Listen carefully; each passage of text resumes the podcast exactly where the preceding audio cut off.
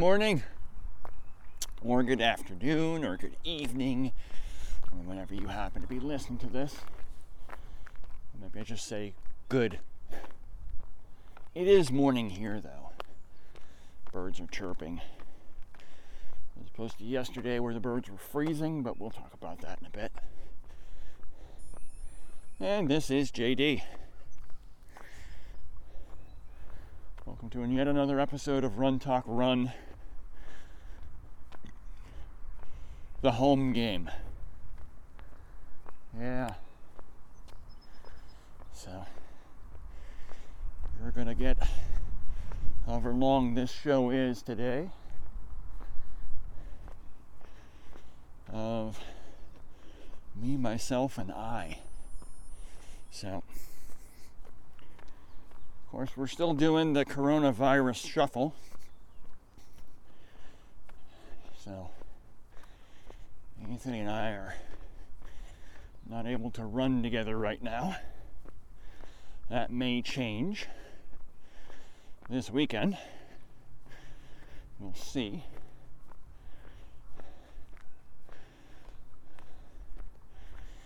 And the lovely Mrs. JD works this weekend, so it is me, myself, and I again. So this show will be as long as I actually have topics to talk about.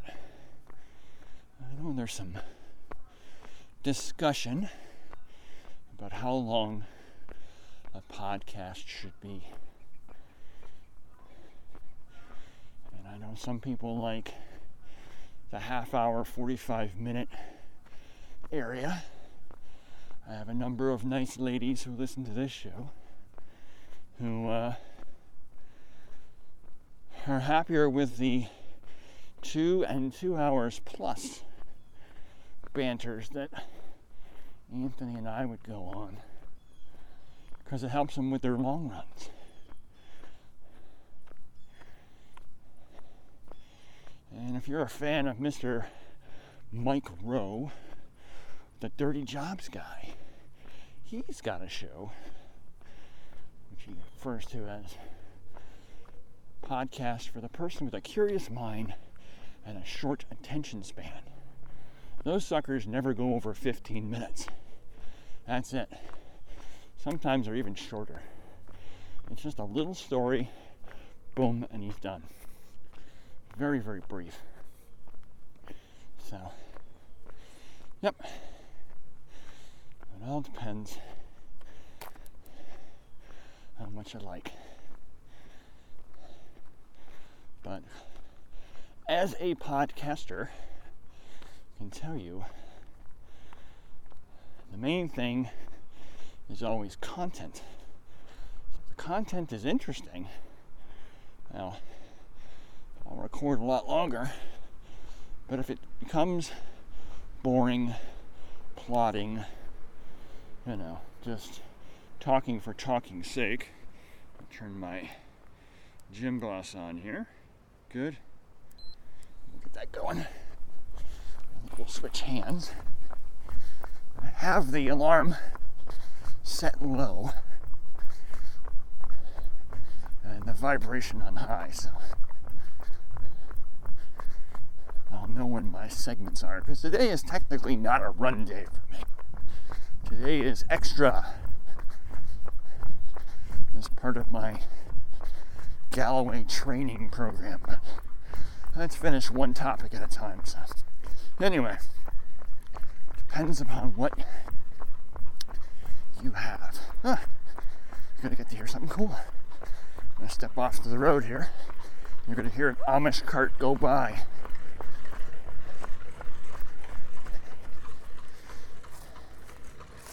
I'm gonna just wait right here. I got all day.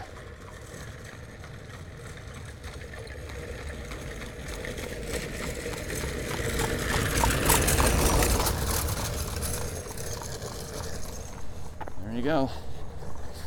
Amish wagon.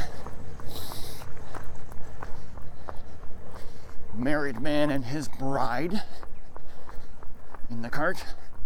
You can tell the married guys because the married guys have the uh, have the beard, no mustache look. That's that's what they do when they're married. If they're clean shaven, they're available. I don't believe the Amish do rings. Could be wrong. I don't believe they do that though, uh, since rings would probably be ostentatious in their mind. So they use something that the good Lord gave them, and that's facial hair. So if you're available, you're clean shaven. If you're a dude.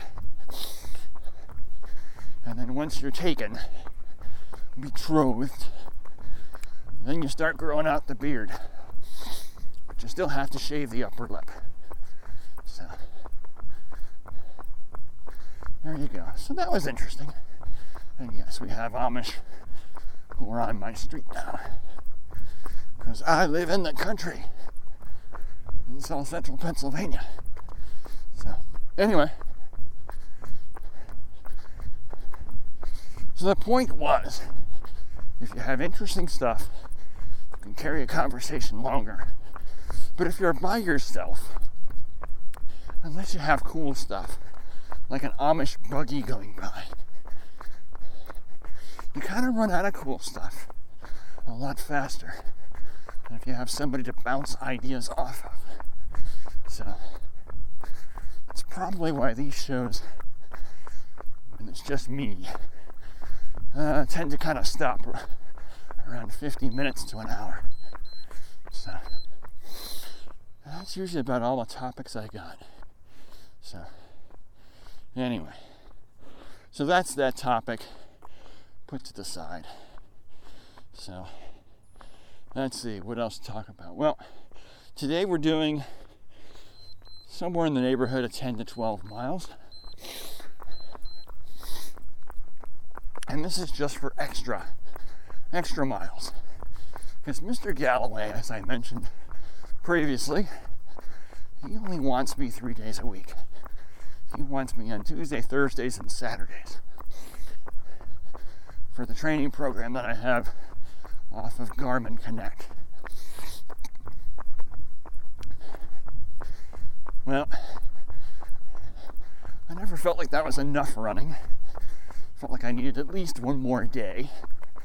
So I started adding a longer run on Sunday since one, he was giving me Sundays off, and two, the whole coronavirus thing, the pool where I would normally be today and do my cross training of swimming is still closed.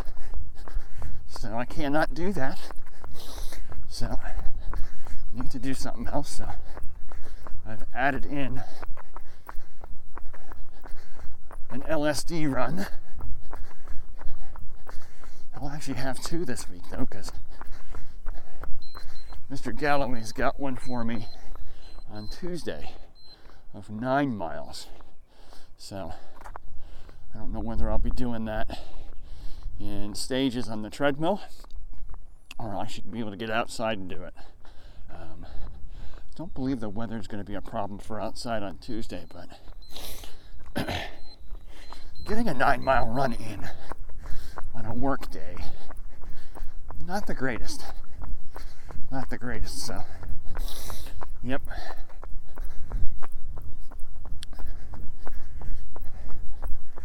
I don't know what I have going on Tuesday as far as work goes, but I don't believe Tuesdays particularly busy, but it might be.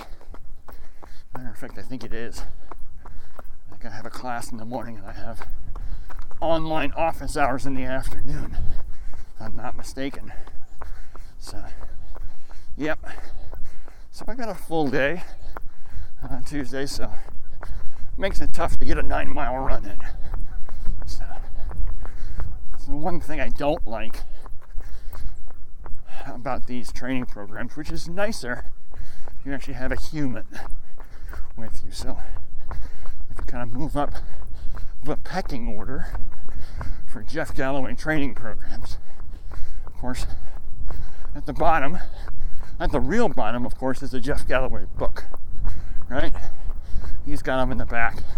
You look it up, you write it down yourself, and you just do it yourself But then moving up the pecking order is um, Garmin Connect off of your somewhat pricey watch that you bought. Ooh, we're going to have our second Amish buggy. Um, I wonder if church services are uh, at my neighbor's place here. It's usually what happens. They tend to they tend to move church services around. So we're gonna get our second Amish buggy today. And since I run into traffic, so I can see what's coming at me, once we get close, I will just step off the road and, and wait. Because today's an LSD. So. Alright. Alright, so now we're to step off the road and wait. A bit. I'll just walk. Uh, I'm having some fun here.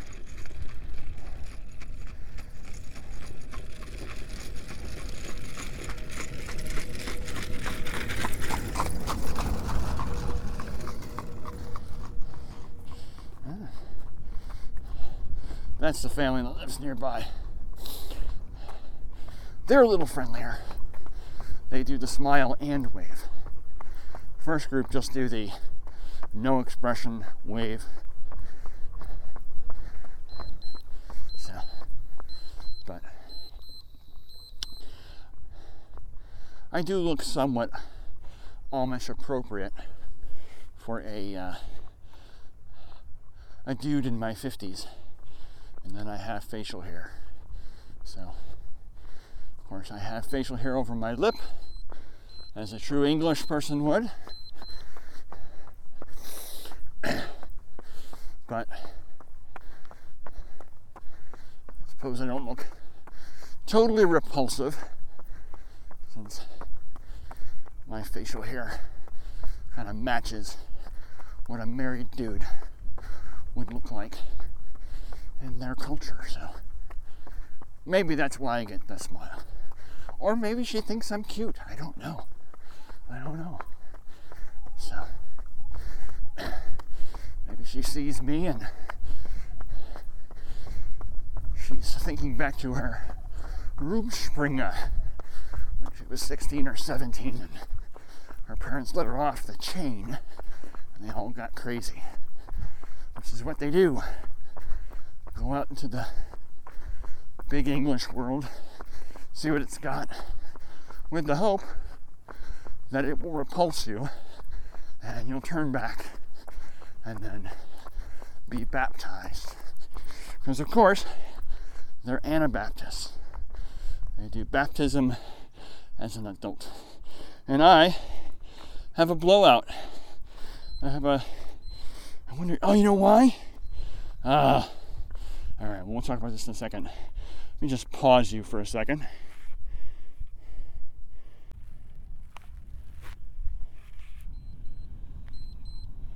All right, I don't know if you can hear that.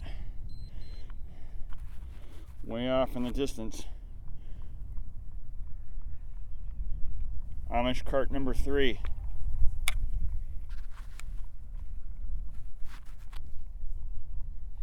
Very cool. Yeah, I know, I'm blowing it off. Yeah, we're definitely having something going on in my neighborhood. So, alright. I'll discuss the blowout in a minute.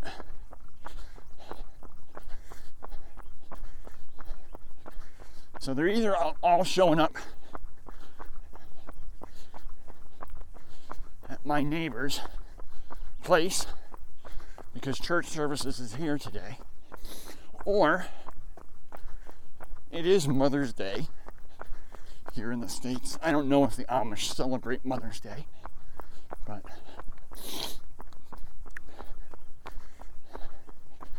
they may be taking advantage of an opportunity to get together as a community, which they're very good about. Definitely could learn something from the Amish. They definitely look out for each other. So, anyway. So the blowout. So let's see, 2018, February, I was in Richmond with my buddy Titanium Tim. And uh, I noticed he was tying his shoes kind of a new fancy way where he just did the usual two loop tie that you learned as a kid. And then he would tuck his laces under that first lace that goes across by your toes. And he swore to me that that will always prevent your laces from coming undone during a run and also prevent you from having to double knot your laces. So I tried it and it worked. And ever since then, that has been how I tie my shoes. But from time to time, when I'm in a hurry, I forget to tuck them. So that's where the blowout came from today. My left shoe, I felt something flapping around down there. But darn it, I forgot to tuck my laces. But they are now retied and tucked. And here's Amish cart number four.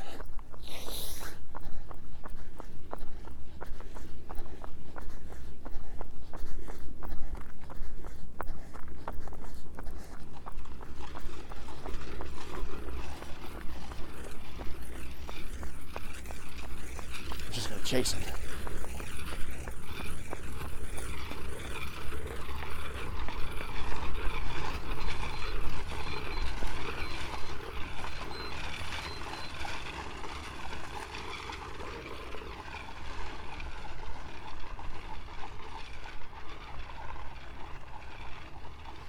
So they're going away now. Yep, definitely something going on around my area. But cool, very cool. This is the most Amish carts I've seen. And I'm recording it. How cool is that? So.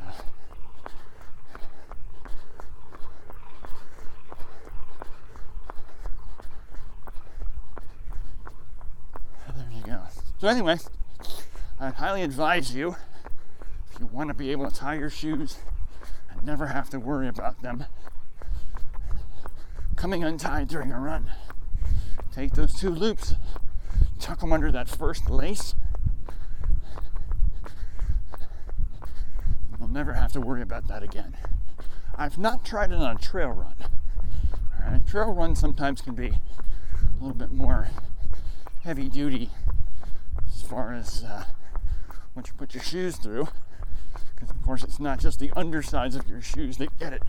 If you're running through a creek or a stream, you know, tops of your shoes get it as you're running through low brush or around or over rocks and boulders. So, I've not tried it in trail shoes yet, but I would uh, would hazard a guess it works there too.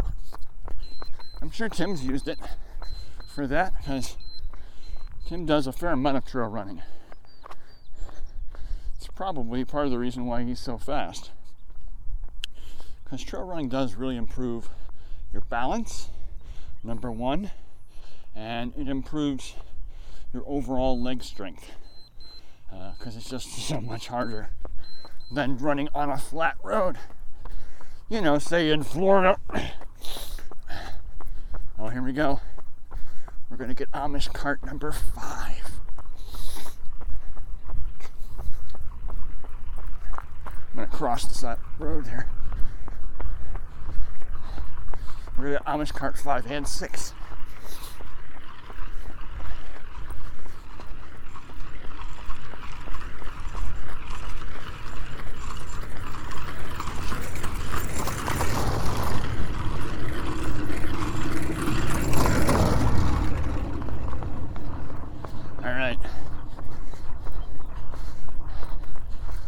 That was a family. So mom and dad in the first one, which would make sense. And then son and daughter in the second one. Because that boy was clean shaven. He ain't married. So there you go. All right. Oh, we got another one. Seven.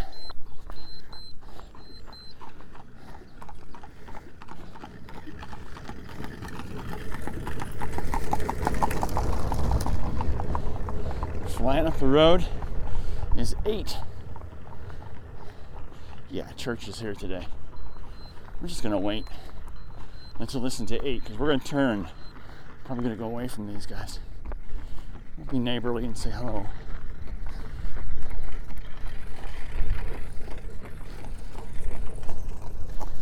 there it is going behind me.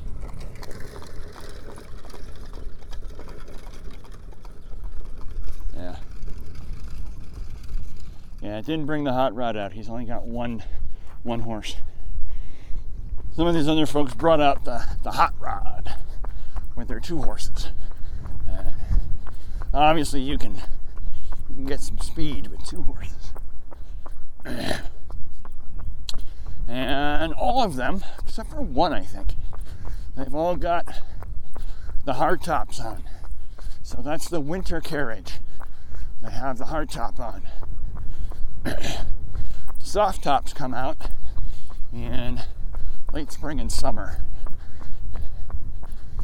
Because the soft tops don't have a window, they just have an open area where your windshield, or as my British friends would say, windscreen, would be. But the hard tops have a windshield. Because obviously it's a winter carriage. You don't want that cold air blowing on you. Now close that window. And they can open them. They can like slide one, get some air in there. Um, and uh, yeah, so there you go. Oh, here we go. Breeze now. I really hope I'm recording this. This is just amazing. All right. Anyway, so where was I before? Yeah, adding some miles. So uh, that's the plan today, is just to add some miles. But it also benefits me because I'm doing this thousand kilometer trek virtually across the great state of Tennessee. So, whew. yeah, there's a breeze. That's okay. Was worse yesterday. This is about a about a 15 mile an hour breeze right here. I had a speed workout going in this direction, and uh, it was standing me up. It was blowing so hard. I'm pretty certain we had uh, we had winds into the 30s. Um, that's usually about how fast it has to get before I literally almost come to a standstill on a run. Um, can still kind of force my way through the 20s, but yeah, once you get a gust that hits the 30s, yep, it's like somebody just put a hand up in front of you and you're like, boom. You feel like you've stopped. So, yeah, that was no fun. Throw in the fact that with the wind yesterday, it felt like 23 degrees Fahrenheit. Yep. By the way, it's Mother's Day today. It's in May. We should not be having wind chills. Period. Never mind if 23 degrees. We should not be having a wind chill, period, in May. It's too late for that. We should be getting up into the mid 70s where I live. But today we're going to struggle to make it to 60. And we're going to be happy with that. Because yesterday we set an all time low high temperature. So we made it to 46 degrees. And that is the lowest high temperature we've had for May the, well, what is it now? Today's the 10th, so for May the, um, May the 9th in South Central PA. So that is a new low high record. Uh, we were actually one degree um, warm for the all time low, which was actually 32 degrees. Um, officially, we made it to 31, uh, 33 at the airport. I'll take an extra walk break here. Um, of course, at my house, no, we made it to 31, so we definitely got below freezing. Um, but yeah, it was just, it was cold yesterday. No way about it. It was cold here for February yesterday. So, never mind early May. But, but our winds are coming due west now, which is good. They were coming from the north and the northwest yesterday, which means Oh Canada was making its appearance. That's what happens when we get that. So that's good news. And uh, believe later on today the winds will shift to the southwest and we'll start to pick up some more heat. So good stuff. Good stuff. There we are. All right, this is my walk now because I blew off my run to go up that hill. I've I've done enough running up hills this week. But anyway, so thousand kilometer trek across Tennessee. So um, I'm currently where am I? Uh, I think I'm 45 or 55. I don't remember which one. So we'll split the difference and say 50. 50 miles in to what will end up being a little over 620 total miles from one end of the state to the other. I was looking at the map, and yeah, actually, to have me in a couple of different states. So, of course, actually starts you in Arkansas on the opposite bank of the mighty Mississippi. And then you run up to West Memphis, Arkansas, cross the Mississippi into Memphis, through Memphis, and then on your way towards the other end of the state in the very extreme northeast corner. And if you look at the state, it actually comes to a point in that northeast corner. That's where we finish, right in that point. So, so of course, we started in Arkansas. Now I'm virtually in Tennessee. I will be in Tennessee for a while now. But once we get near Chattanooga, about the middle of the state, southern half, the route or route, whichever you prefer, actually has us dipping south into extreme northern Georgia for a while before pulling us back up north into Tennessee and in and through Chattanooga proper. So we go by the Chattanooga Choo Choo, which I have seen. And uh, then they take you northeast out of Chattanooga towards Knoxville, I've also seen. And uh, then beyond Knoxville, you actually have to go into extreme southwest Virginia because the road you need to get to that little triangle piece in the where you finish requires you to actually cross the border into Virginia and travel for a little bit in Virginia before coming back south to hit that corner. There's no direct there's no direct road there. I mean, obviously if you had a machete, you could probably hack your way through.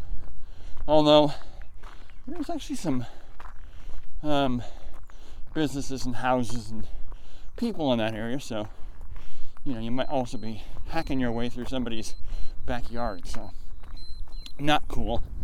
So they do keep you to trails. Um,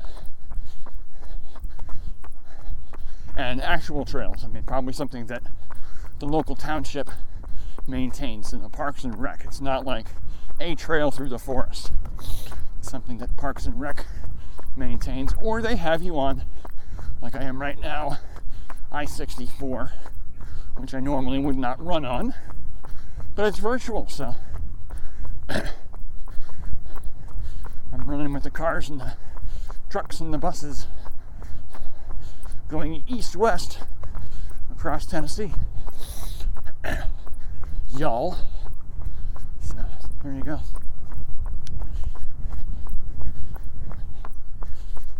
So, of course, that requires just a little over five miles per day to make it in the time period they give you.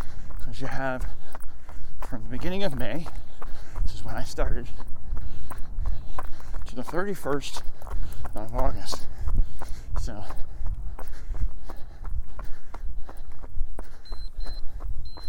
these uh, longer Sunday runs will also give me some some extra cushion in case I have a bad day or you know I can only get out and do like a hill workout for Galloway and those tend to give me about two two and a half miles in total distance because it's just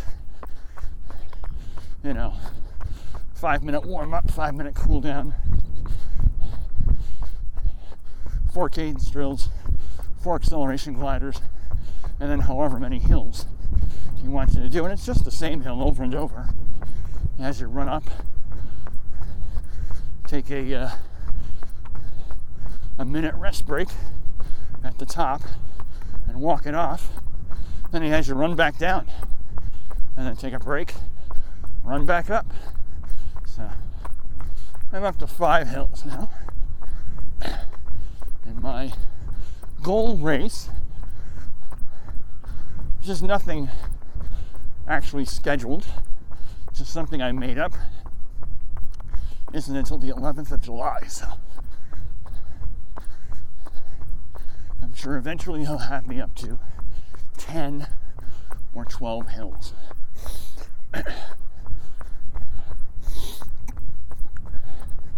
I know for the speed repeats that I did yesterday, he's got me up to eight half mile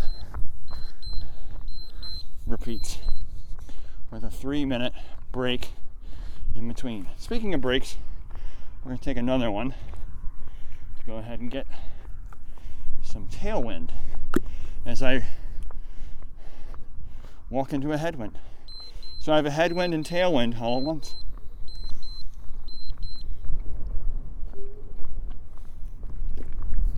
and we'll take an extra walk break because today's LSD. You can't have too many walk breaks today. And I'm trying a new ratio. I'm doing a 120 20. Because uh, for Mr. Galloway, in order to hit my time goal with a run walk, what he has suggested for me is two minutes running 30 second walk, which I actually have to use on my long runs. I actually have to use that run walk strategy on the, on the long runs.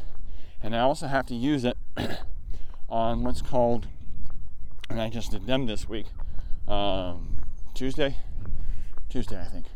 Um, um, goal pace repeats. So goal pace repeat is still a half mile repeat. It is slower than the speed repeats. and uh, yeah, but for the goal pace ones, um, you do have to use your run walk strategy because the idea is to try and hit that pace while using a run walk. For the speed repeats, as best I can see, um, again, you can always throw in a run walk. Galloway's never going to yell at you for doing run walk, but it's not required. The speed repeats are actually to try and get you up to a particular pace, um, which is about somewhere around 30 seconds faster per mile than your goal pace. Um, so I think, and this is just me thinking out loud here. Um, of course, if I didn't think out loud, you wouldn't be hearing it. I couldn't record it. You wouldn't know what I was thinking, would you? So there you go. Um, but um, I think the purpose of the speed repeats is to actually get you to go nonstop for a, a half mile at a faster pace because that's the pace you're going to need to be able to hold with the walk breaks to get your actual goal pace. I think that's the magic behind all that. So, um, so that's what I'm doing. So if I'm doing it wrong, eh, then sue me. But it's, it made sense when I just said it, and it made sense earlier when I thought about it. So, you know, seems to be. Um, did okay yesterday. Again, we're just, you know what? I'm gonna just shut this off for a bit. We're gonna take a little longer walk here as I talk this idea out and walk up yet another hill. Um,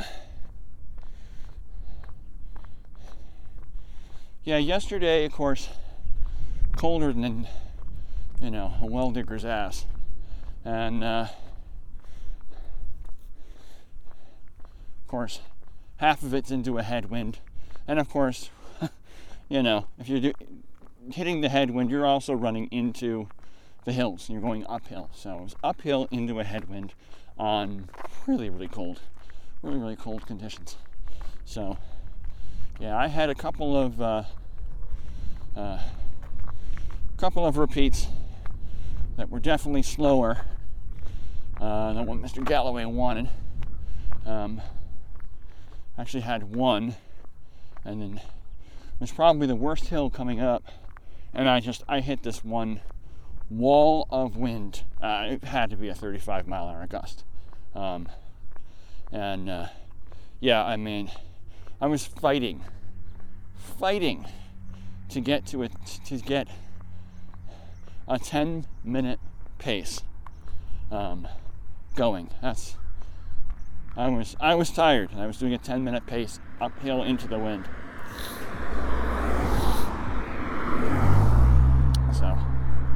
Up? And then, of course, you know, turn around, come back the other way, and I've got the wind at my back, and uh, I'm not fighting a hill, or I might even have like a, a bit of a, a downgrade now.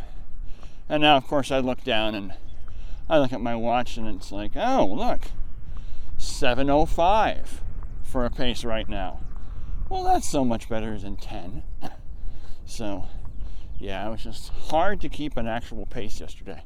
And then sometimes it would come due from the north and just hit you sideways and, you know, T-bone you and, you know, you end up taking like a couple of weird, like, stutter steps and, you know, you're obviously not going very fast if you're, if you're moving sideways.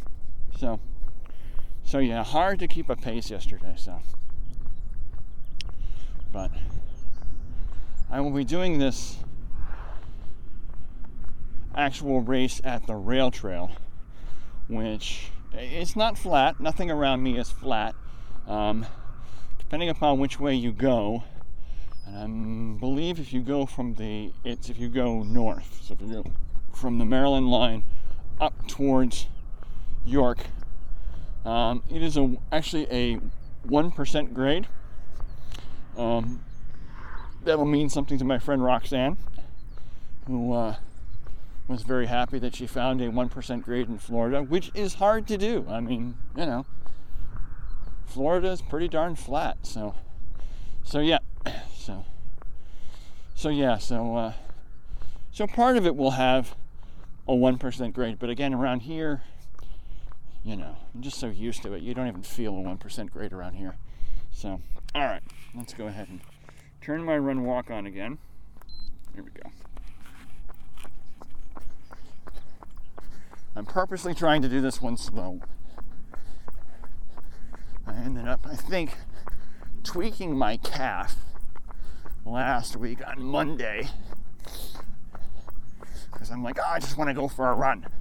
So I went for a five mile run and I didn't feel like bringing all of the supplies with me. So I just want to bring my keys, bring a water bottle, and just go. So I did. I did five miles nonstop at about a 10 and a half minute pace. So I wasn't trying to go particularly fast for me, but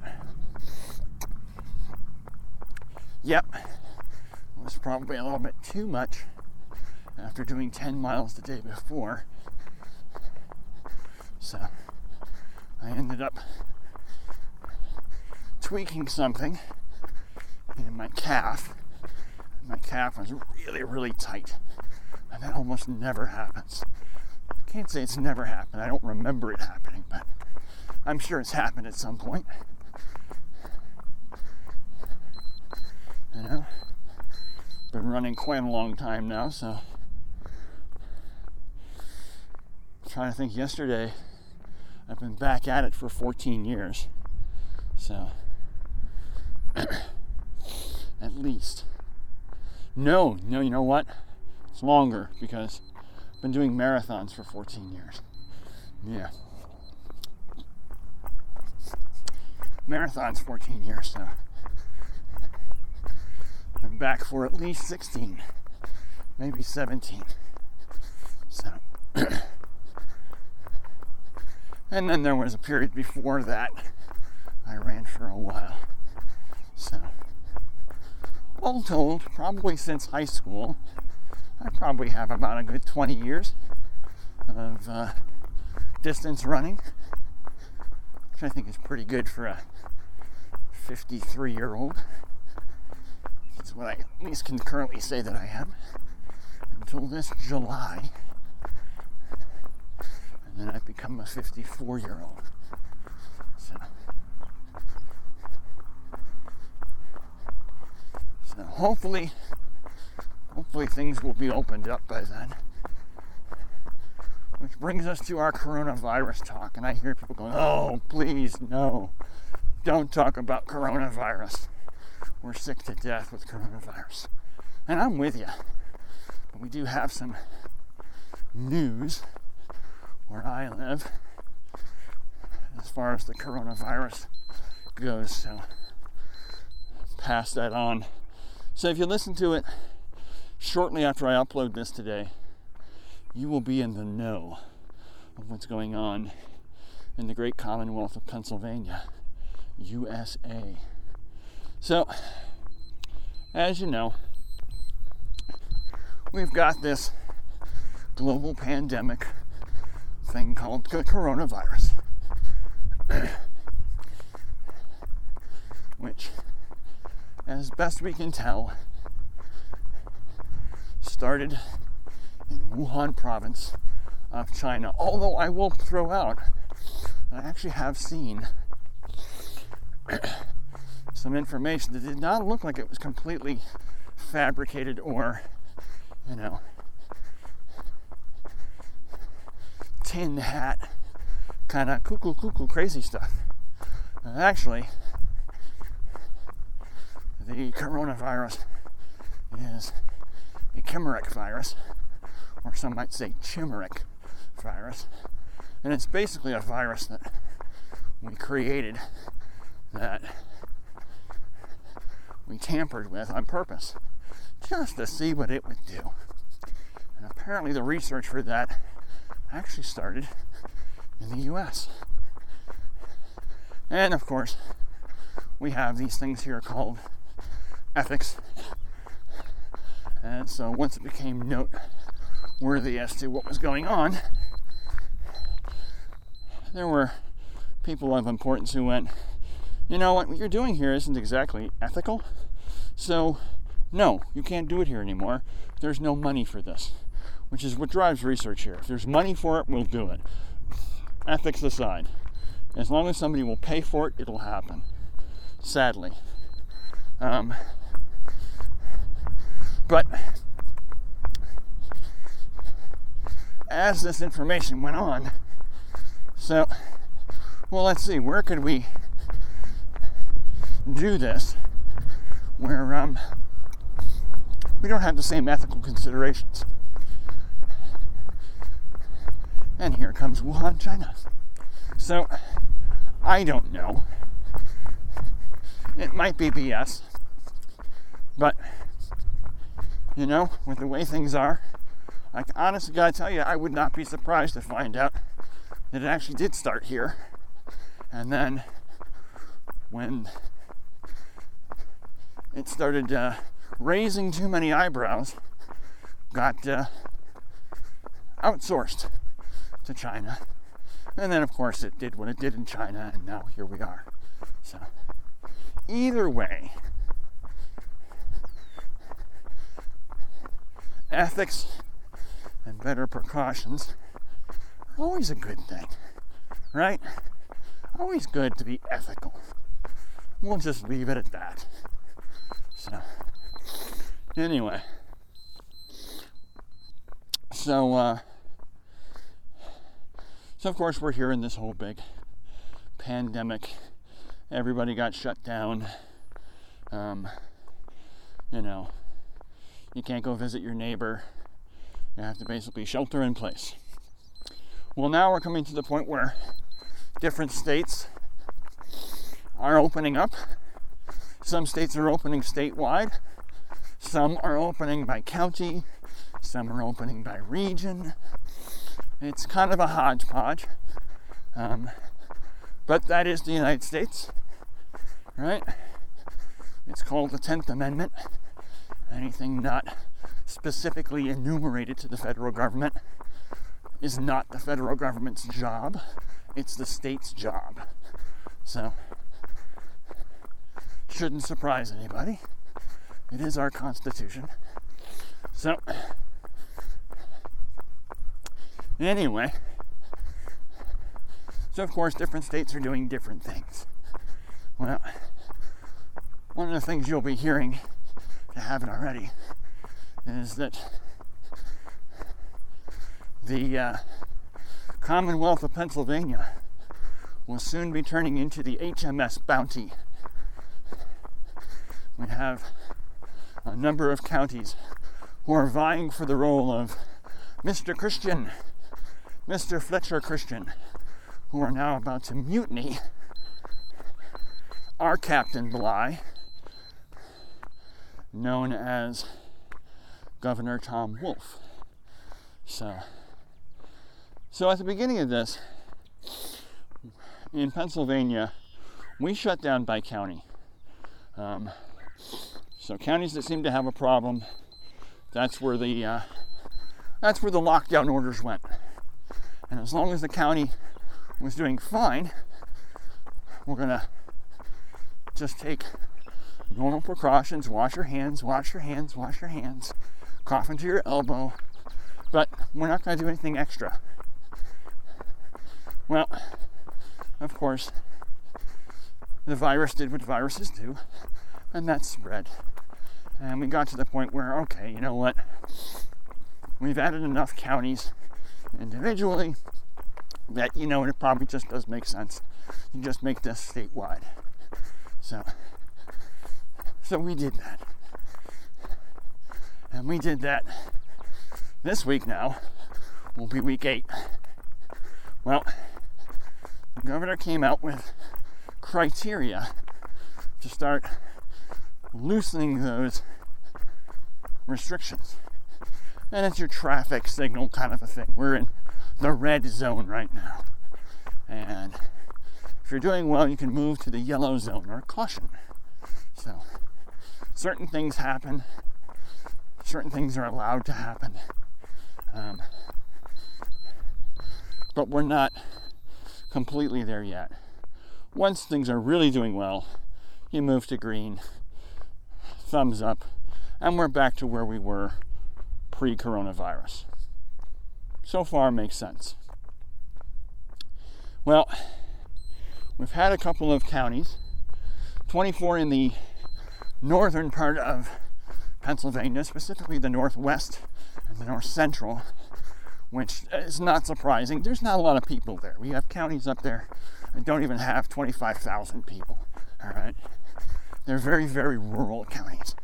So the reason reason to uh, understand, or I should say, it's easy to understand why there are not a lot of cases. Because as I always like to say, there are more elk in Elk County than there are people. You know? There's probably more carbon in the ground than there are carbon molecules walking around in Carbon County. And we could do the same thing with a number of things. You know? So so they opened again, went to caution um, this past Friday. And the governor also announced some more counties which will be moving to yellow next Friday. Well, based on the criteria, he has now angered many a county, angered a county out in western PA, because all of western PA is now going to open, um, go to yellow when I say open. Um, this is coming up Friday, which will be the 15th. So, except for Beaver County, which has, yes, many a town with the name Beaver in it. Beaver Falls, Beaver Creek, Big Beaver, Little Beaver. Yep. And uh, we'll leave it there before this becomes a double entendre show. So, anyway, because Beaver County had a very horrible amount of the virus in one particular nursing home. Now, the rest of the county are actually doing no worse than everywhere else around them. But this one nursing home was not doing well. And so they were held back because of the one nursing home. Of course, the county commissioners are not happy with that. Their argument is hey, um, why don't we just deal with the nursing home and then everybody else go about their business? You know, most of our residents do not live in this nursing home. So why are we penalizing an entire county for one nursing home? And then, of course, you have counties in my area, which is south central Pennsylvania. Well, Shortly after this came out, county commissioners in a county called Lebanon, which if you look at it would be Lebanon, but we don't pronounce it Lebanon in Pennsylvania. If you listen to our media, they will say Lebanon because they're taking time to pronounce the word the way we would pronounce it. But most people around here would just go ahead and slur it and just shorten it down to Lebanon. So instead of three syllables, Lebanon, it's two syllables, Lebanon. Well, the county commissioners in Lebanon have now declared mutiny and have told the governor that we don't give a flying fig what you say. We're going to go to yellow next Friday, whether you like it or not. Because this is nonsense now. their argument, of course, is that, you know, the reason for locking everybody down, their county has complied with and been able to manage. So the original reason for doing all this has been satisfied, has been more than satisfied in their uh, their estimation. And so there's no reason to continue to keep doing this and just making people's lives miserable because yeah, telecommuting is a great idea if you have a job that allows you to telecommute. But if you're a farmer, you don't telecommute. All right? If you got nowhere to sell your your wares, you're either plowing them under or you're euthanizing them. You know, if you run a nail salon or a barber shop, you can't telecommute this stuff. So there are a number of people who simply have not been able to work for eight weeks. So they're kind of like, you know what? Enough is enough. So they uh, have now declared mutiny. Well, the sheriff of Cumberland County, which is the county just south of Harrisburg, has now come out and said, as of next Friday, law enforcement in Cumberland County is not going to be enforcing the stay at home orders. Because, and this is a direct quote, I'm not going to make criminals out of businessmen. So, so Cumberland County is going to yellow, whether the governor likes it or not, next week. Actually, this Friday. Um, my county had a letter sent to the governor with all 10 state rep and legislators saying, hey, um, you said you wanted to see 14 days of less than 50 new cases per 100,000. And in the last 14 days, we've had 14 new cases per 100,000 people. Well below where you want us to be. Um, we also have one of the larger medical centers in the area, so we're actually doing fairly well for this area as far as uh, uh, medical care goes. So we are the regional trauma center around here. So if you're going to get airlifted, and they don't airlift you to Hershey, they'll airlift you to York Hospital. So we do have a helicopter, and they're a uh, they're a stroke center here. So if you're having a stroke, that's where you want to go. They're uh, they're qualified nationwide. Um, go ahead and do that and deal with that effectively, um, um, which I can attest to because my dad had a stroke while he was here visiting back in 2011, and that's where he ended up for a week was York Hospital, and they did take very good care of him. Very nice people. So.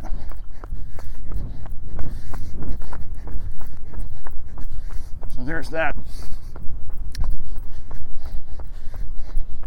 So, of course, they've now demanded that we move up to yellow as of this Friday. Adams County, where Gettysburg is, has done the same. Um, Dauphin County, which is where Harrisburg is, has done the same. Um, we have some further northern counties, Perry, Juniata, that are also saying, hey,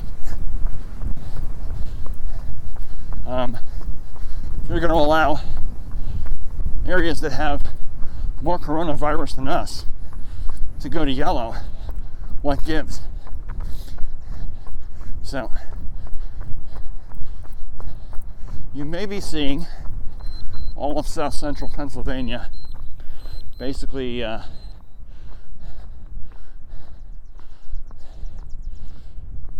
mutinying this Friday and uh, announcing that, as far as we're concerned, we're yellow now.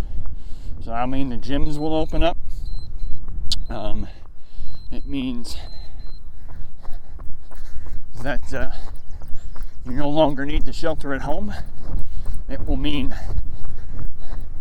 you can have large groups. Now, again, large isn't defined, which I will say is a little bit worrisome. Because some people will think large is 20 people because they're an introvert, and some people who are extroverts will decide to get 5,000 people together. So that's a little worrisome. But but yeah, basically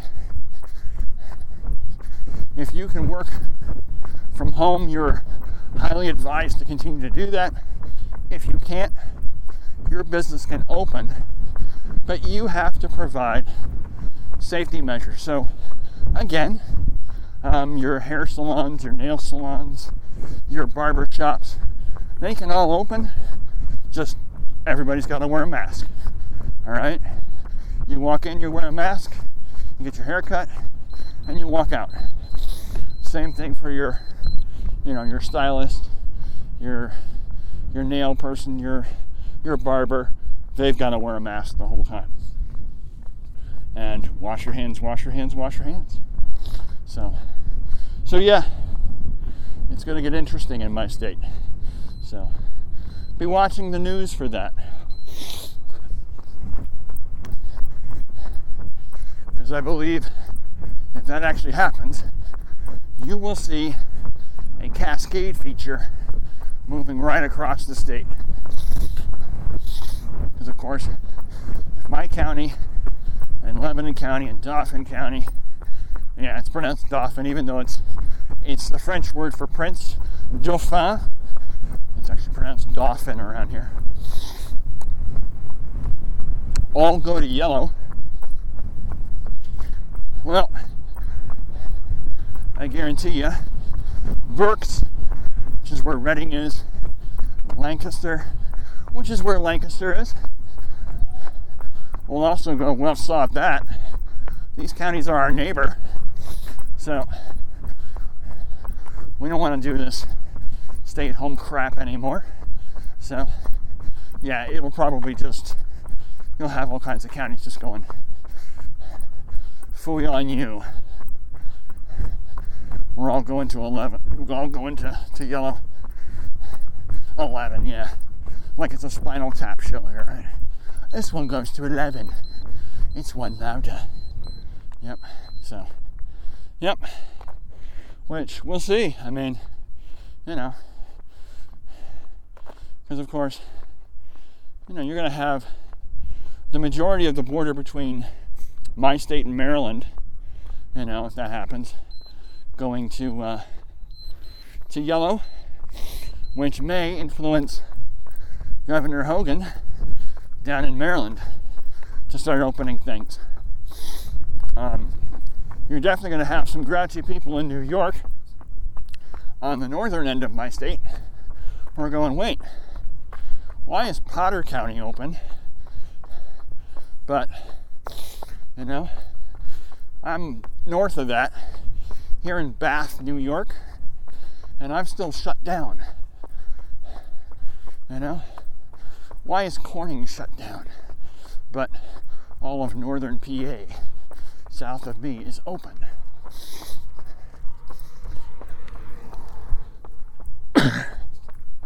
so who knows? You may see some New York counties telling Andrew Cuomo to go pound salt.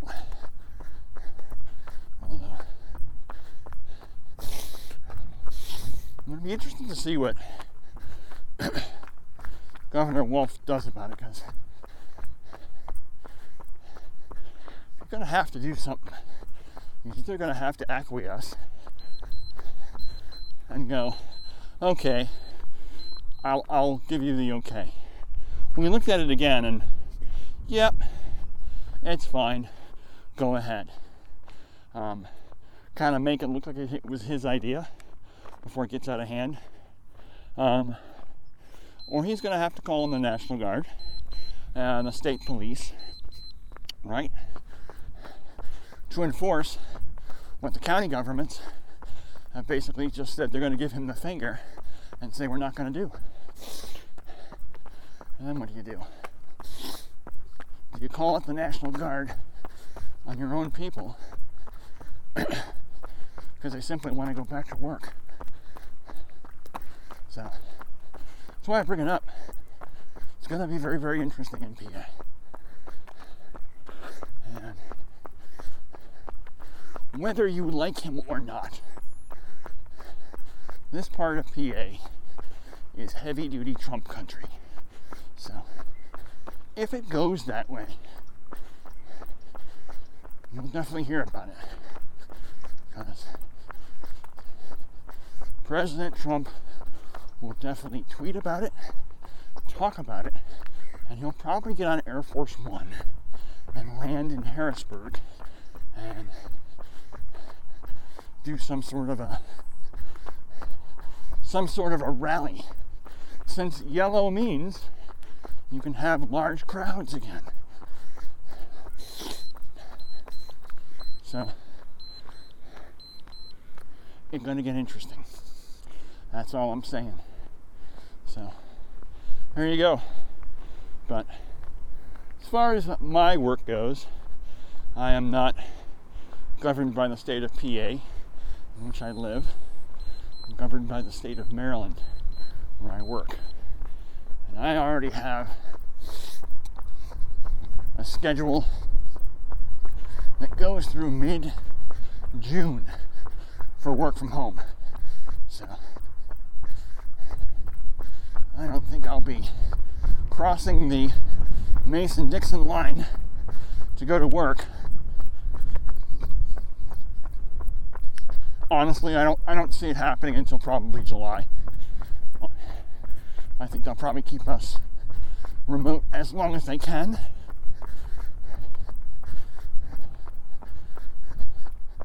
Since we've been doing so much remote, I actually think, and we'll see if I'm right, that the new norm for us, and I did a whole solo show, and I was just thinking about what a crazy word order that is the new norm. Because, of course, something can't really be a norm if it's new, right? Something is normal, it's something you've been doing for a while. You've integrated it into your whole way of being. So you don't really consider it new anymore, do you? It's just that thing you do. Alright? So, technically speaking, if anything it's new, can't actually be the norm. It's just that new thing you do. Maybe for a while, maybe not. You don't know yet. So, but we like that phrase, the new norm. So, there it is. But, uh, but yeah, I kind of wonder if what's going to transpire from this is a lot more remote teaching for me. Since we've been able to do it, we've been able to do it actually very well. We have amazed people at our ability to basically hit the brakes,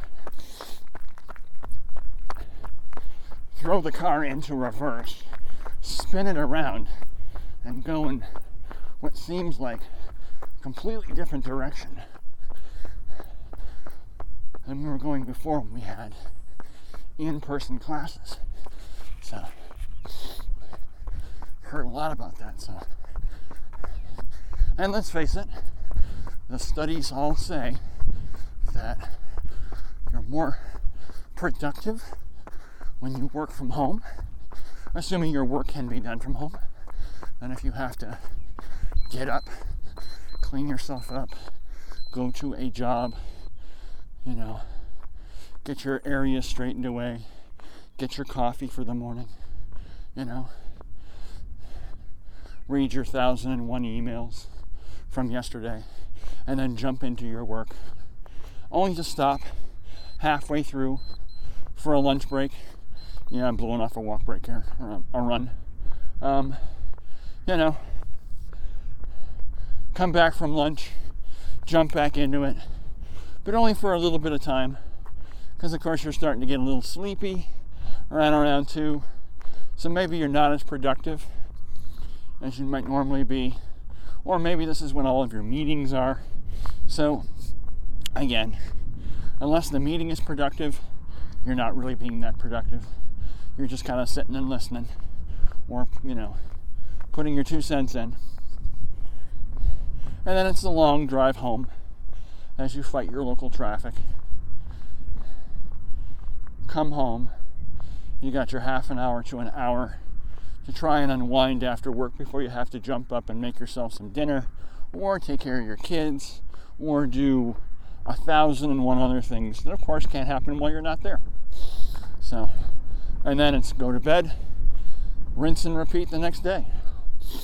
Whereas if you're home, you know, was joking with my uh, my colleagues at work that, you know, I don't know what's going to happen when I actually have to go back to work in Baltimore because I've gotten very used to uh, waking up sometime between 5:30 and 6 o'clock in the morning every day, which I know to some folks is like, wow, that's really early. But prior to this, I was getting up somewhere between 3:30 and 4 to do all the stuff I have to do on our small little farm before I can get cleaned up and hop in the car and drive down and get to work before the really crazy Baltimore traffic happens. That's some of the other issues there, you know. There's a big difference between leaving from here at uh, there's a huge difference traffic-wise, but leaving my house at 5:30 and leaving my house at 5:45. Um, you can easily add a half an hour to the drive, even though it's only 15 minutes difference. Easily. And the closer you get to six, the longer your drive is. Um, in fact, my drive to work at 5:30, which will take me just over an hour, if I try to leave a half an hour later, can easily be a two-hour drive. That's how different the traffic patterns are, and it's the same on the way home. You know, if I don't get out of work at 3:30, um, I'm looking at at least an hour and a half ride home at least minimum. Um, usually it's about an hour and 40. Some days are better than others, though. But yeah, you know, later than that, yeah, now you're looking at an hour and 45 to two hours um, to get home because of the traffic. So, yep. So there it is. So, yeah, I'm I'm enjoying being able to go to bed and not set an alarm. And like today, I woke up at 5:40 and went, "Oh, okay, I'm awake. I guess I'll get up." You know, as opposed to being jarred awake at like you know 3:45. Like, ugh, I only I could only get another 30 minutes. I'd, I'd feel better, but I don't have it. So there we go. Uh, so there it is. Uh, so I think I'm going to do this again. I'm going to shut this off take some longer walks here. it's definitely warming up, even though uh, it's still not early May weather. But yeah, our wind is definitely starting to uh, to shift now. I can see it in the trees. It's coming from the south, so there it is. So, what else is up here? So, I mentioned I have the fast 10K I'm training for in July. I'm doing this thousand kilometer trek across Tennessee. And actually, what I'm doing for that, just to pass that on, in case I know there's some people who listen who uh, are doing, if they're not doing this thing, they're doing another thing. Um, there's one now that goes across New York, um, which will actually start this Friday, the 15th. Uh, it's the first day for that. Um, there's one now across um, the Florida Keys. I think it's like 200 miles across the Florida Keys. Um, I know somebody who's doing that. I saw one in England, um, and I think you go from the bottom all the way up to the tippy top of the uh, of the island in Scotland. Aye, laddie, way up north now. So um, that's actually that's actually 800 miles, I believe. So that one's like the longest um, virtual uh, ultra that's out there. So uh, Tennessee was the first of the, you know, one saying now we're the longest. And now, of course, New York came out with a thousand mile one, and uh, England came out with a not a thousand mile, a thousand kilometer one. And England came out with, I don't know what it is in kilometers, but I know it was 800 miles, so it's it's 200 miles longer than the one I'm doing, but that's too long. That's too long for me, so we're not doing that. So as we turn into our headwind, let's have some tailwind.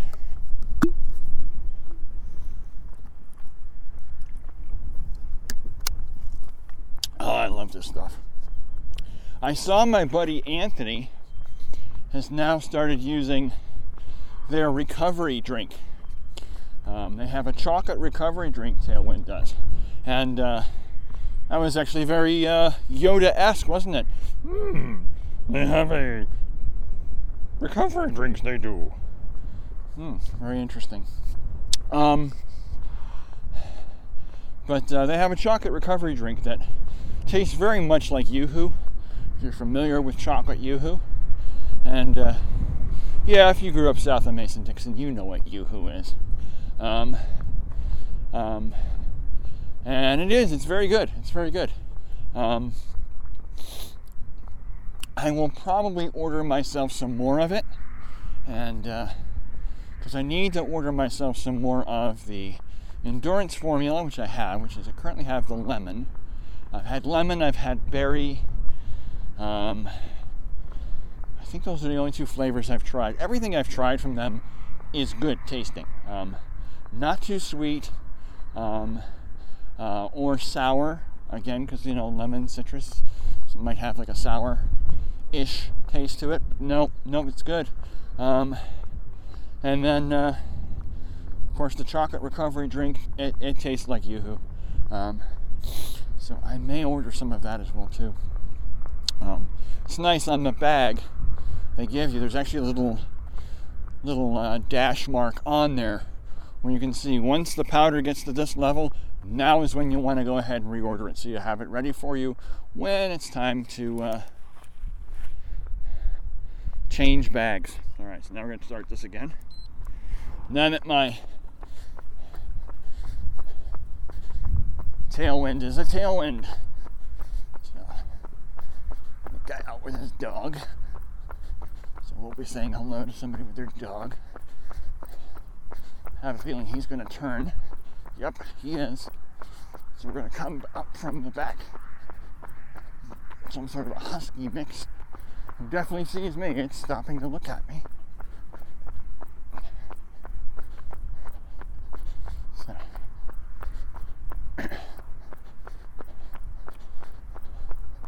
we might be saying, hello, puppy pretty soon. But anyway.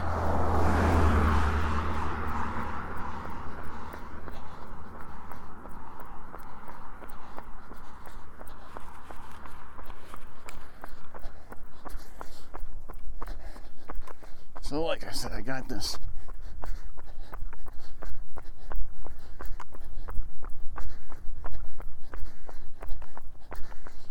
thousand kilometer thing going.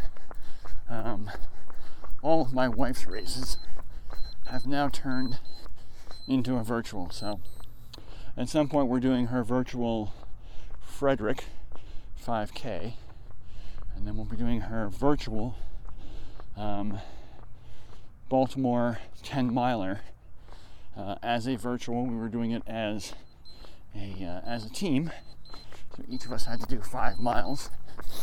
But I have a feeling we'll do our five miles together.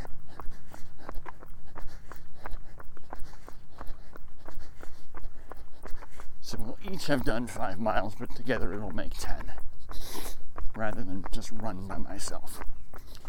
So, coming up on the dog.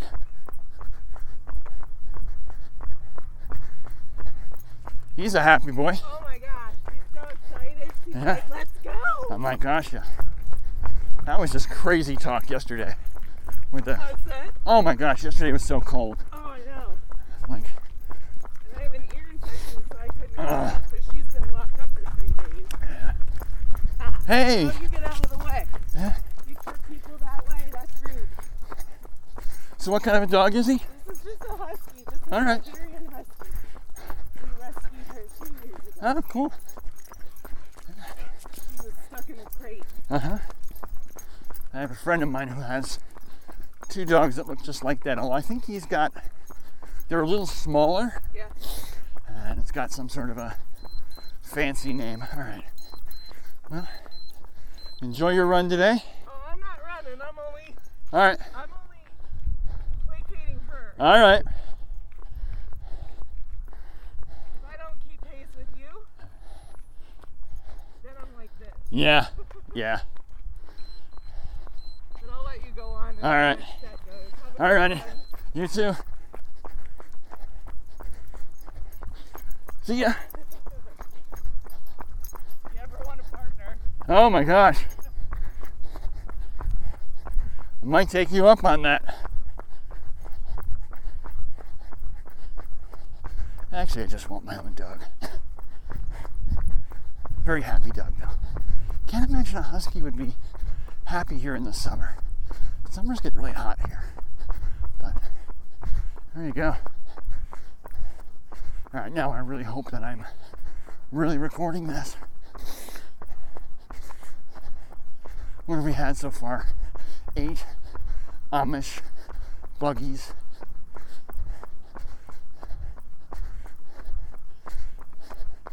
Probably a girl in her late 20s with her husky chatting. Actually, had some topics to talk about. We're coming up on mile six and a half out of 10. Pretty good.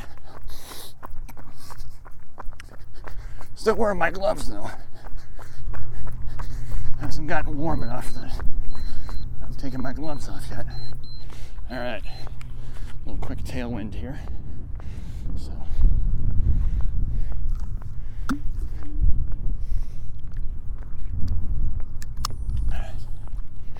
Good. All right, so new topic, Galloway.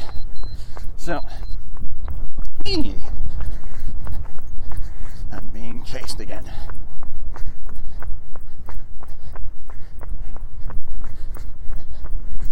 So I mentioned earlier I'm doing a, a 120 20. So again, what Galloway wants me to do for training for my pace is a 2 minute 30 second ratio, which is a 4 to 1. Um,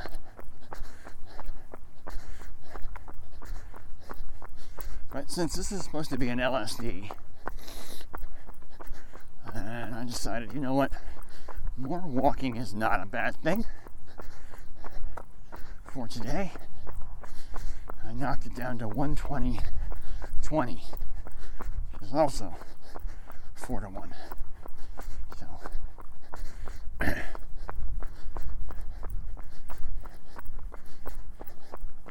that's where we. Actually, would be 80 20, right? But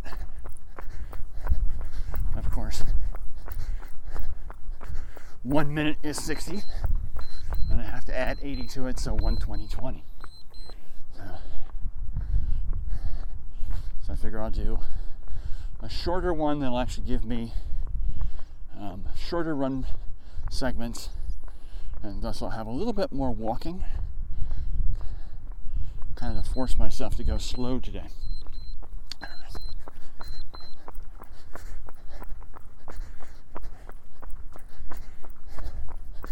So good stuff, good stuff all the way around.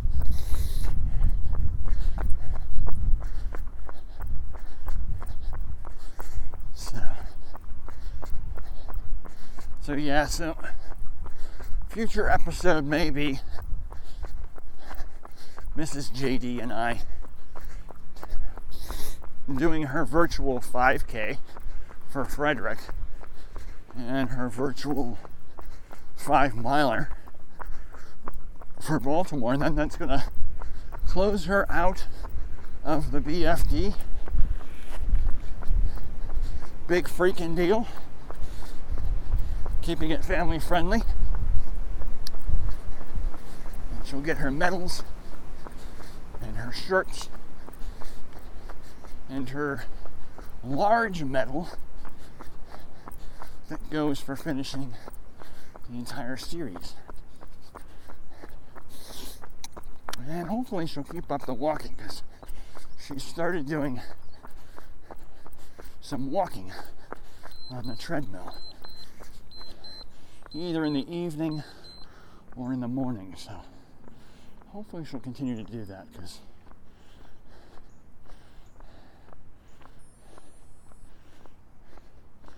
I know she has some concerns about her weight, which many women do.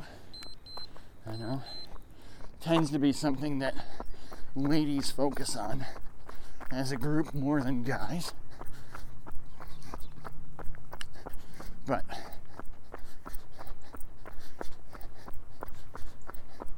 of course, there's only two things you can do unless there's a biologic reason like you know like your thyroid or something like that which is causing your weight gain.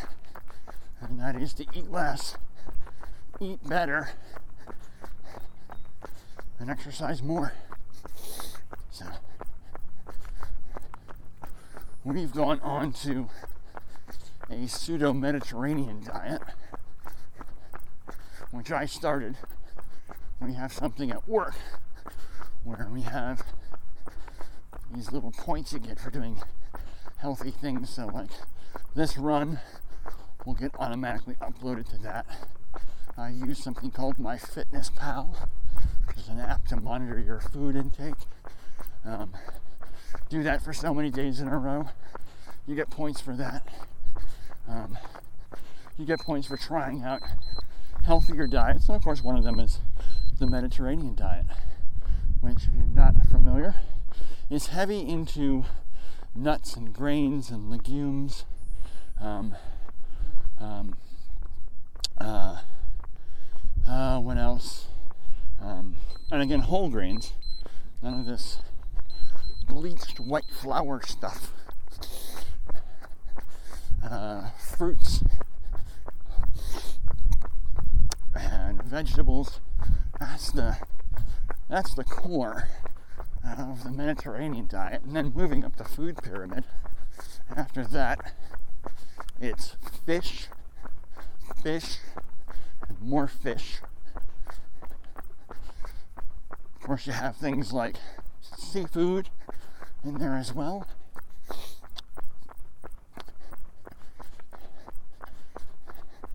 So, you know, clams and mussels and shrimp. Moving up the food pyramid again. And then it becomes things like chicken and eggs and dairy. And of course, as you go up the food pyramid, you eat less and less of it.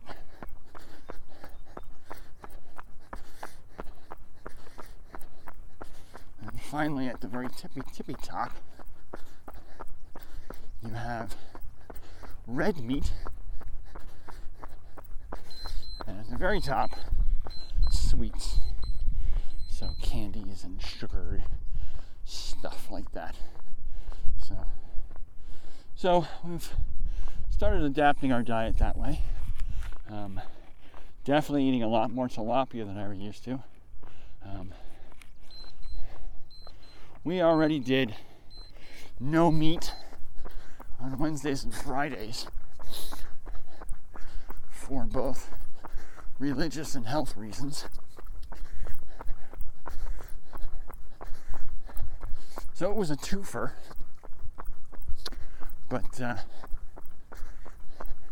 but yeah, so now we've we've bumped up fish to probably at least two times a week, sometimes three times a week. Um, I know Susie was saying she really is jonesing for a nice big, juicy burger with a hard boiled egg on top, which would be something you'd get from a place near me called Primanti's. Primanti's is big for giving you the standard American burger with a fried egg on it. So, and they are amazing. So if you find yourself out in Pennsylvania and you come up to a Primanti's, make sure you check that out. It's definitely not good for you. It tastes amazing. So, all right, almost to seven miles. Um,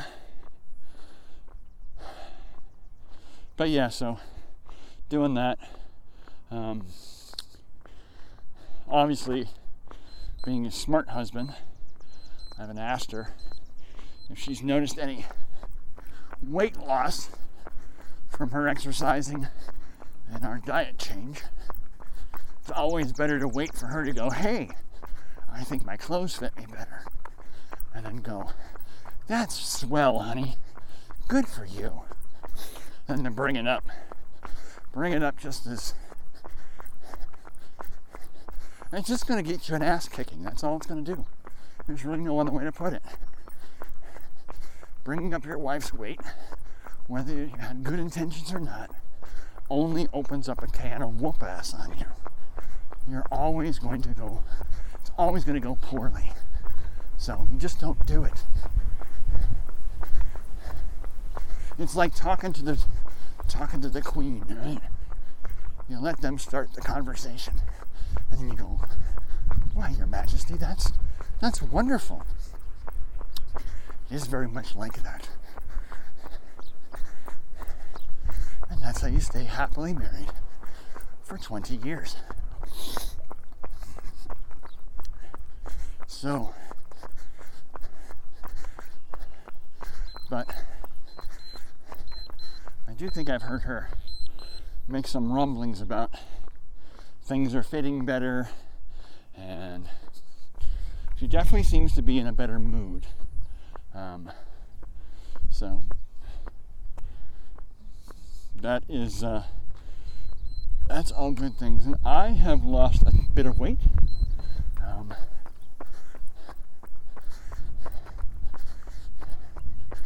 I just weighed myself this morning and I've dropped another pound. So I'm not really trying to drop a ton of weight. I'm just trying to get rid of weight, you know, in places where it shouldn't be, like my gut. Which, of course, is the hard place for guys to get weight off. Women, it tends to be their hips. Guys, it tends to be that beer gut. So, but yep. Yeah, speaking of beer guts, even taking a bit of a step back from beer. And since we're doing the Mediterranean diet, I actually had a lot more red wine with dinner. Um, so, in fact, I may do that later today. We go to our grocery store because you can buy wine in our grocery stores now and uh, grab bottle of red wine for the next week or so. It's the only time I ever have red wine is with a meal. Don't ever just drink it to drink it, although I do like it. Um, not a fan of whites, actually. Um, don't dislike them. Um, I'm just not a huge fan. Now, my wife is a huge fan of Riesling. She loves Riesling, which is a white. Um, she's okay with a Chardonnay.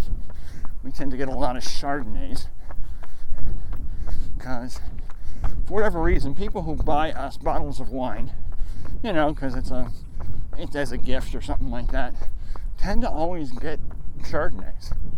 So there you go. But yeah, she's a bigger fan of Rieslings. So which is a white. And they're okay. Prefer red. Um, and actually, what I like, we have something from a winery near us, which is called Brogue Blush. So it's like a rosé. It is a blush. It's a it's a mix of red and whites, and it's got a very very fruity kind of a flavor to it. So it's kind of like, eh, very much like alcoholic grape juice. Um, has that very fruity uh, sense to it, and I like that. I like the really sweet wines. Used to be a used to be a dry wine uh, person, but found as I get older, my taste buds have changed, and I don't like the dry stuff anymore. Um, I prefer the sweet stuff, you know. You know, the dessert wines. So, yep. So there you go. And back into the breeze again. So, we only have one more out and back today, and then we're gonna head for home. We're currently at mile 7.43, so that'll be somewhere around eight and a half, 8.6, 8.7. That's turnaround, and then I will head back the way I came and head for home and finish up with 10. So, still glad I dressed as warm as I did. It's nice with the wind at your back, but with it in your face, still a little chilly. But I love the heat. Uh, a week ago, it was 77 degrees here. I was loving it. Loving it. When the humidity was coming back up. So if you did any workout, you were starting to sweat, and I loved it. Some people, it's just not their jam, but it's always been mine. I hate the cold. Can't stand it.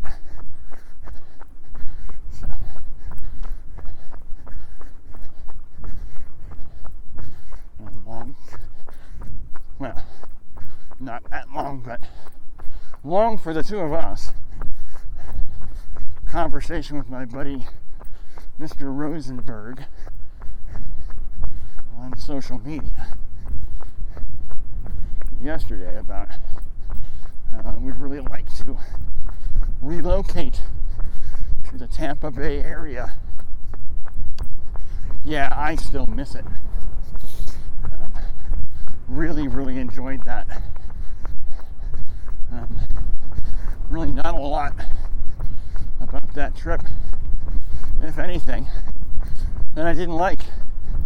Um, people were decent. Um, they could be a little less crazy on the road, but they're uh, absolutely bonkers in Maryland, so they're no worse anyway. So that didn't really frighten me any.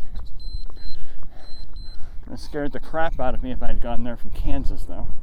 Those people are super friendly. That would have been a noticeable difference. And uh, yeah, I mean, I found everyone to be very nice, um, polite. I liked the area. Things were easy to get to. Of course, you've got the bay, which is gorgeous. Next time we go, I definitely want to go and run on the Courtney Campbell, which is a basically a bridge that goes right across Tampa Bay from Clearwater to Tampa Bay, the city. So, we're to cross this road. We're to hit another hill. And we're to do another walk. And we're across the road, past the stop sign. Let's shut this noisemaker down. Good. All right Get some more to drink. But yeah, no, really did like it. Um, again, I went in December, so you know, how hard is it to take 72 degrees in December when you come from Pennsylvania? Not hard. Easy to get used to. Um, you know. And the weather was good the entire time we were there, so I haven't seen what their monsoon rains look like. I haven't seen what it looks like when you've got a hurricane pulling into uh, the Gulf of Mexico and trying to decide whose uh, whose life it wants to upend once it goes on on shore. So there definitely is a hard side to every area, but you won't freeze to death down there. That's for sure. so there it is. But yeah, I had mentioned in the past that I was uh, looking forward to uh, making a business trip down there, but uh, thanks to uh, thanks to coronavirus, that business trip is about 99.9% scrubbed. So I've heard recently that it is almost a 100% certainty that any training that I do, I'll be going down to our sister hospital down there, um, is going to be remote. So I'll be doing it from here or possibly if things progress from Baltimore, um, and then speaking to somebody in St. Pete and training that way. Um, I've also heard there's a possibility that some of the people from Florida will then be the hands on trainers going forward, maybe coming to us instead. Yeah, originally we were going down there but the financial impact of closing down hospitals for elective surgeries, big moneymaker, uh, and outpatient clinics, big moneymaker, has had a huge impact on you know not just where I work, but uh, I would wager every medical institution um, that has had to deal with this. Um, so I know they're all going to need to uh, take some time to come back from the uh, big financial hit this was. Because the ways they usually make money, they weren't able to do. So, yeah, you know, you don't normally make money off of, uh, you know, treating somebody for cancer. It's the person that wants the boob job that doesn't need to be in the hospital. That's where they make the money, you know. It's the person who, uh, you know, wants to have the uh, gastric bypass or the tummy tuck or, you know, something like that, something elective, not necessary, that they make all the money off of. Um, that and the one day surgery stuff. So, you know, the hernia repairs, um, things of that nature, the colonoscopies, um, you know, things where you don't have to sleep there. You know, it's in and out, boom, boom, and we send you home. Um, you know, I mean, heck, now, I mean, even things like, you know, hip replacements, knee replacements, where, you know, you know, you used to spend an entire week in the hospital before you got discharged. Now it's days, you know. Surgery one day, the next day they get you up, they walk you around, you know. Actually, they walk you around the day of surgery too. Um, but the next day they get you up and walk you around some more so you actually can see the PT you're supposed to be doing after you leave, which will be the day after that. You know, it's usually like three days and bam, you're out. You're not there very long. Um, so, yeah, even stuff like that. Of course, childbirth is the same way. You know, my mom gave birth to me. Bring it up again because it's Mother's Day today. Yeah, she got a she got a week's vacation in the hospital. That's what she got. You know, oh no, we're just hanging out. You know, and most of that, you know, she was perfectly fine. You know, now you give birth, and two days later, you and your kid are going home. Unless there's something wrong with one or one or one or both of you, you're out. You're not spending seven days in the hospital having somebody wait on you. Mm-mm-mm. Uh-uh. That's what you got family for.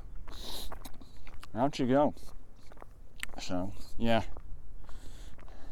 So it's stuff like that that the hospitals actually make their money off of. So, so yeah. So big, big impact. So that has changed those plans. So, so I will not be making it this summer or um, this October uh, for work which I was hoping to.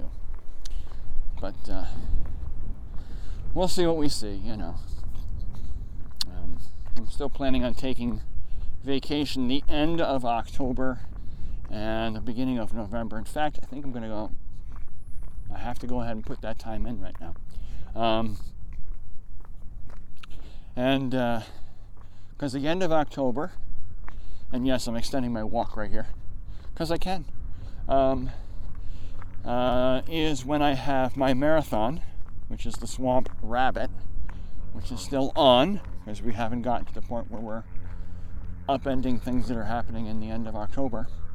Um, but uh, yeah, right now I'm trying to see if maybe, you know, Mrs. JD can take some time off at the same time and we can both travel down to Greenville um, for that race and then um, travel down from there to, uh, well, I don't know, maybe Tampa, um, and spend another couple days in Tampa, um, you know, at the beginning of November, and uh, hang out there for a bit. And then the thought process now is to then drive from Tampa to just north of Orlando in Florida and pick up Amtrak. And Amtrak actually has uh, a car carrier. So then you uh, would hop onto Amtrak.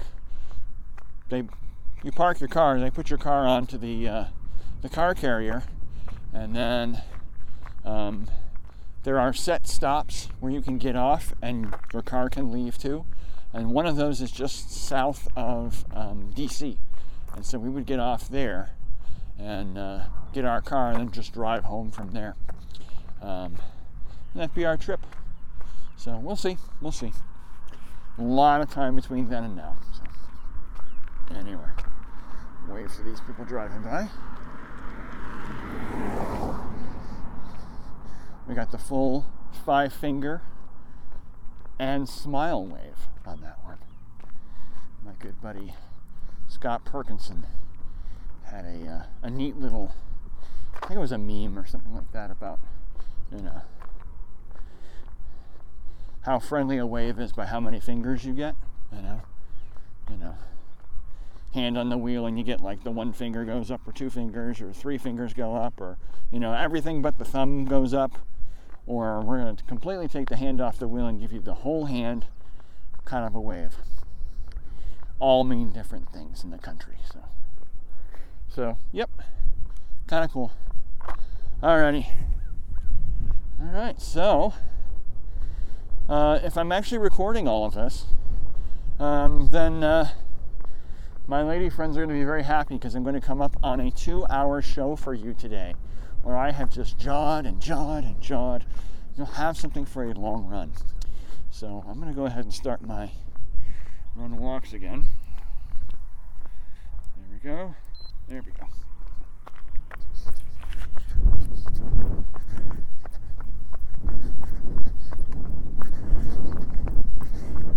pretty soon we'll be turning around and the wind will be at our backs again.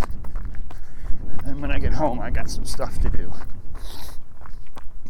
Let me go and feed all of our animals and get our horses outside.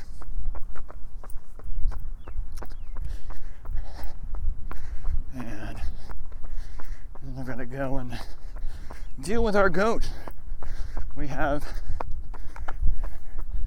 a sick goat or hopefully a recuperating goat. So, about three weeks ago,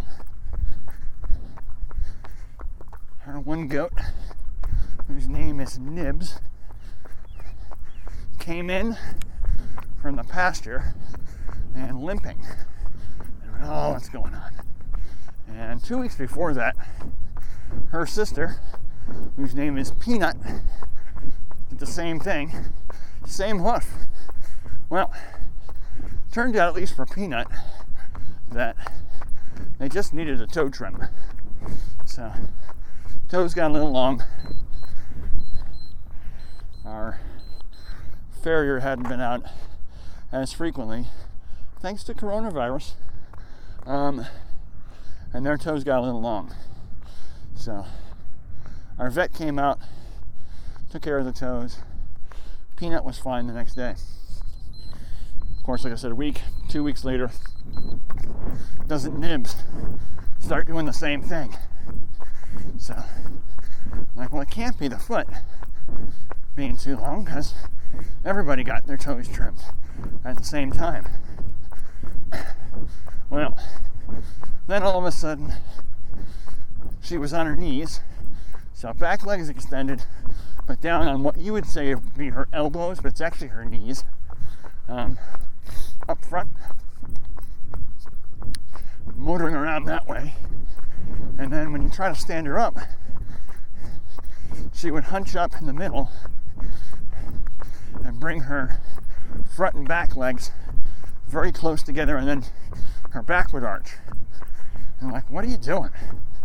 You know, it almost looked like a stroke or some sort of neurological or almost Parkinsonian kind of a movement. I'm like, what's going on here? So, I had the vet come out and look, and they thought, oh, it's just arthritis. I'm like, this isn't arthritis. And I mean, you know, arthritis doesn't act that quickly. So, we eventually had the goat over at the vet's for two weeks, um, which thankfully was less expensive than we thought. Very afraid that was going to be a four figure bill. Um, and uh, they ended up trying some new pain meds, which she has to be on now for at least a month.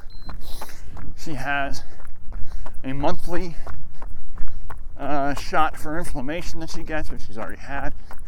Um, uh, I gave her some different antibiotics because she also had a, a case of worms which is easy for for goats to get. Anything that eats off the ground can very easily pick up a worm. Um, so we have to worm them every year. And so she had a bit of a load of that, so I had to reworm her a couple times. Basically, they do it once, wait a bit, check her check her poop to see if how many more worms she has still in there, or the eggs, and then worm her again, make sure they kill it all. So, so she's got basically a cast we have to put on. It's half of a cast. We have to go and I have to go and vet wrap that sucker on. That basically keeps her one leg straight. So she stands up and she walks around. So I have to do that now. But some good news. So she uh, she popped up for the first time on her own on all fours yesterday uh, in front of me. So have to hand feed her right now because if you know anything about goats, goats are greedy. Goats will do anything for food, but that means anything, including steal it from their sisters. So our third goat, whose name is Ruggles, is now the alpha goat. It was the three girls and Mama. Mama's name was Susquehanna. Susquehanna, we had to have put down January, I think. It was early this year. Um, so she was old though. She was like 16, 17 years old. 15 is old for a goat. So, she was old. And she just, it was looking like a failure to thrive kind of a thing. Um, you know, not anything really going on that they could find out. She just, she was just not doing well. Um, so it was kind of a Star Wars Padme kind of a thing, right? Just lost the will to live because Anakin had gone to the dark side. Um, so yeah, so they ended up putting her down, and of course, uh, goats have a very strong pecking order. As I have some more tailwind with my tailwind, um, and uh, Ruggles then became alpha goat. So alpha goat can get bossy.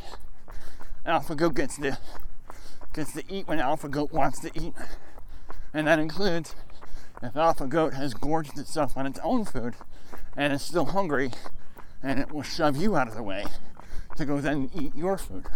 Yeah, goats aren't particularly nice to each other.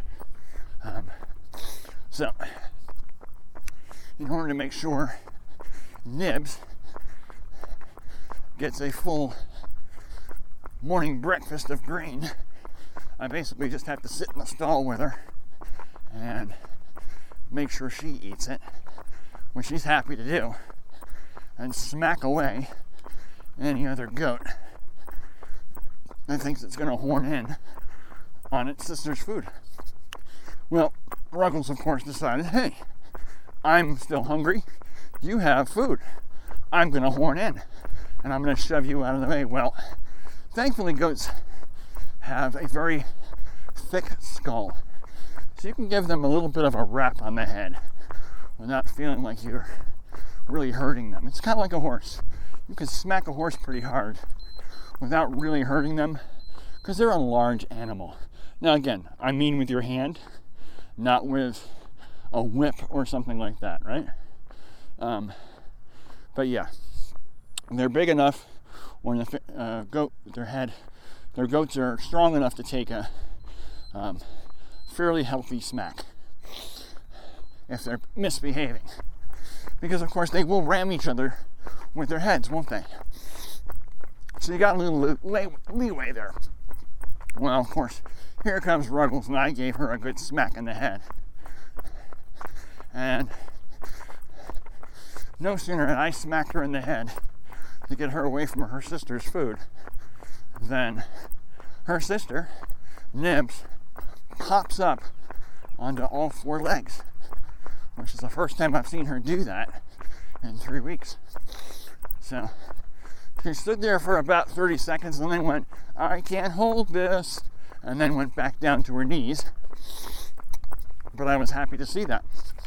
She did some more of it yesterday evening, but it does appear she's improving.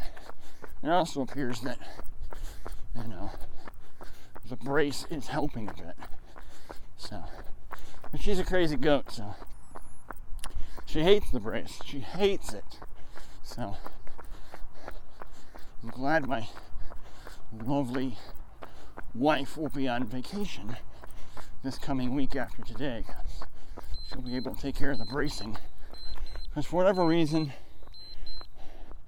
Nibs doesn't give her any trouble, but she flails like a fish out of water when I try to put it on her. And I'm like, if you got this much energy, goat, you can walk. You shouldn't need this. You should be able to just walk. But anyway, so I got it on. Well, in short order, she's got this thing flipped around. So instead of being behind her leg, because of course her knee goes backwards in the front, like our elbow would. All right, goes back. So you need to have the brace there so she can't bend her leg. She needs to keep it straight. Well, she's got this thing flipped around. So now it looks like a knee pad. And she's fumbling around with this thing in the front. But again, standing straight up and fighting through it because goats are stubborn. So eventually got that off of her and got her back in to the barn. And I saw her standing on all fours again without any assistance before I shut the thing down. Before then, she was like, Yeah, I can't hold it. Boom, down to her knees. So, so better. But yesterday was just so darn bloody cold. I had to keep them inside. Um, so today's going to get close to 60, if not hit 60. So, going to get the boys out. That's the horses. Going to get the girls out. That's the goats and the llama. Llama's name is Noodles. We did not name her. She came with the name. Um, and we'll let them out. And I'll go and get some breakfast. Go about my Sunday morning routine. Upload this show for you all to listen. Or, as they might say in Tennessee, y'all to listen. And, uh, and probably around lunchtime, one o'clock, we'll go out and take the brace off and let her lie down for a bit. Because they all like to they all like to nap right around then so so there it is. That's the day. And we're now at 9.27 miles that's our show today I have no more topics for you. We'll definitely get over two hours. So. Some of my friends will not be happy. Some of my friends will be overjoyed. Um, but it's been a day, hasn't it, huh? Eight Amish buggies, a husky, all kinds of topics. Um, as long as this is actually getting recorded, it's a pretty good show. So, thanks for sticking with it and listening. Hopefully, you had a run that was long enough to require currently two hours and six minutes of recording. And hopefully, next time I have some company, hopefully, it's the lovely Mrs. JD for her virtuals. Or who knows if Pennsylvania goes complete mutiny Maybe it will be Anthony again. We shall see what we shall see. But until then, stay safe. Wash your hands. enjoy your run. And as Anthony always says, tunes.